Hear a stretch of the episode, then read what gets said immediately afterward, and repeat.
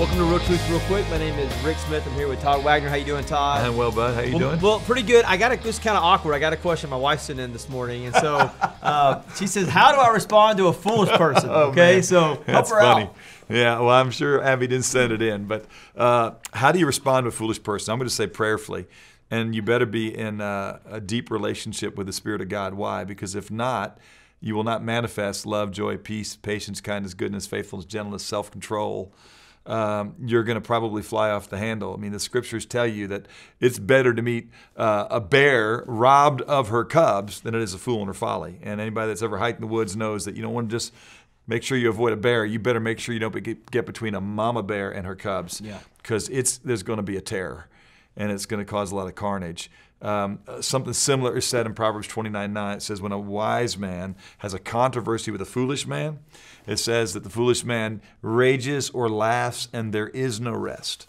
In other words, he's just going to fly off the handle and uh, start uh, making a lot of ad hominem arguments, accusing you of things, saying things to you, uh, or he's just going to laugh and make a mockery of you. You see this a lot sometimes on shows like with uh, Bill Maher and other people that uh, when they get in a conversation with somebody about a real serious topic and they can't rationally respond, they'll just make some cutting joke and mock the fact that we're even having intellectual conversation about something that at first they act like there was a real reason to protest it.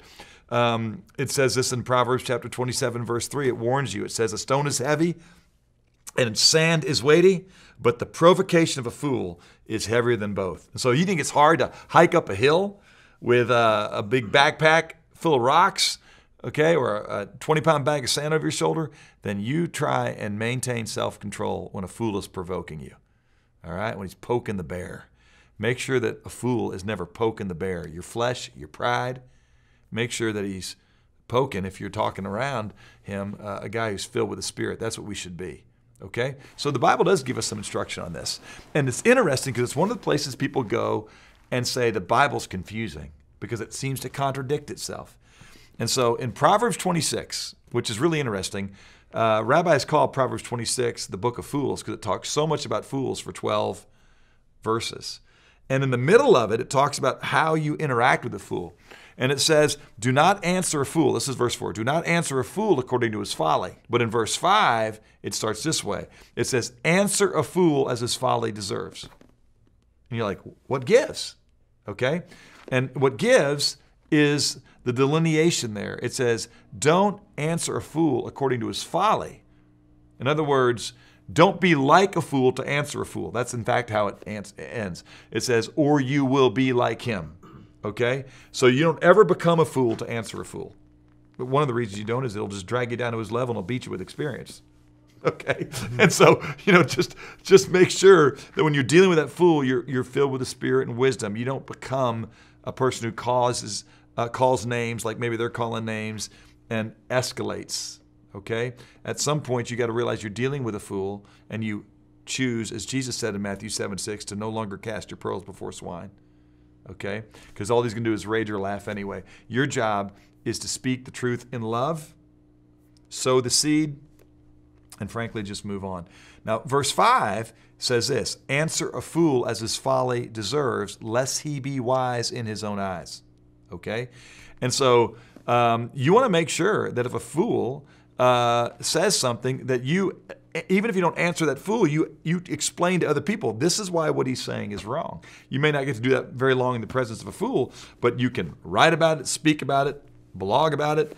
Uh, in a way that I'm sure the fool will jump off and be a troll and throw all kinds of names at you down there. But nonetheless, if you don't give a good answer to a fool, he might think he's just right in being exactly that.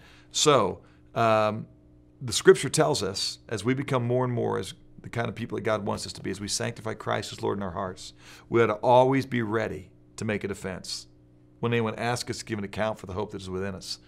And uh, sometimes that hope that is within us is our hope about human sexuality, uh, our hope about how a society ought to be formed and how that way ought to view uh, individuals' identities.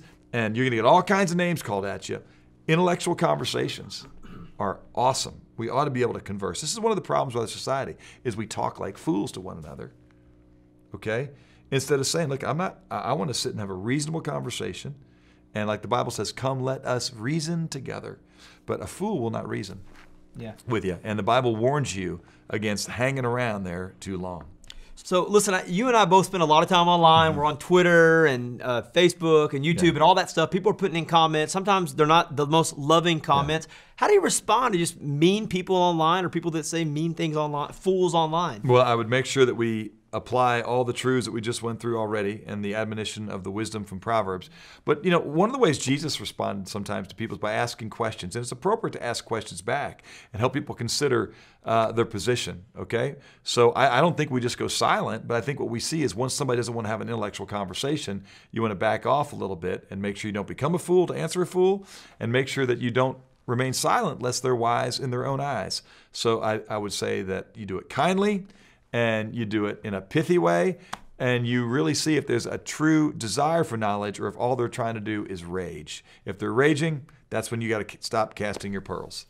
Good stuff. And if they don't follow you, they should to get kind of an example because you're great. You're great at it. Well, so I, I hope I do it in a way that is wise. The scripture says, you know, that the words of the wise make knowledge acceptable. Okay? Scripture says, a gentle answer turns away wrath.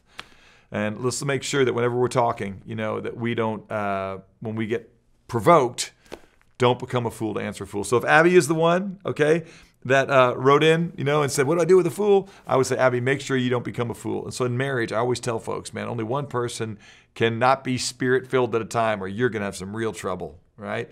And so when we find ourselves escalating like that, somebody's got to de-escalate. Somebody's got to go, okay, right now, I don't want to respond to this provocation because love is not provoked. Okay.